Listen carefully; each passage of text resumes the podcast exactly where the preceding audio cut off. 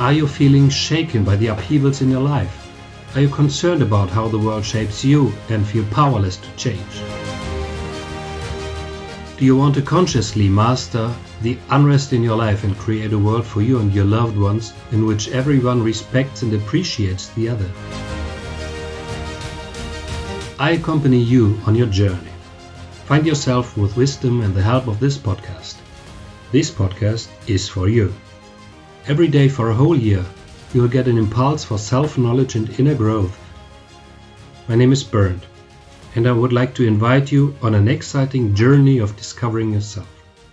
And here is today's question How can you practice self forgiveness for past mistakes or regrets? Please answer this question and think about it. See what comes out, don't rush it, flow with it. There's no right or wrong answer. Write your answer in a journal or on your device to track your inner progress. Here's today's question again. How can you practice self forgiveness for past mistakes or regrets? I am happy to accompany you on your way to let your light burn brighter. Be excited and tune in tomorrow for the following question to yourself.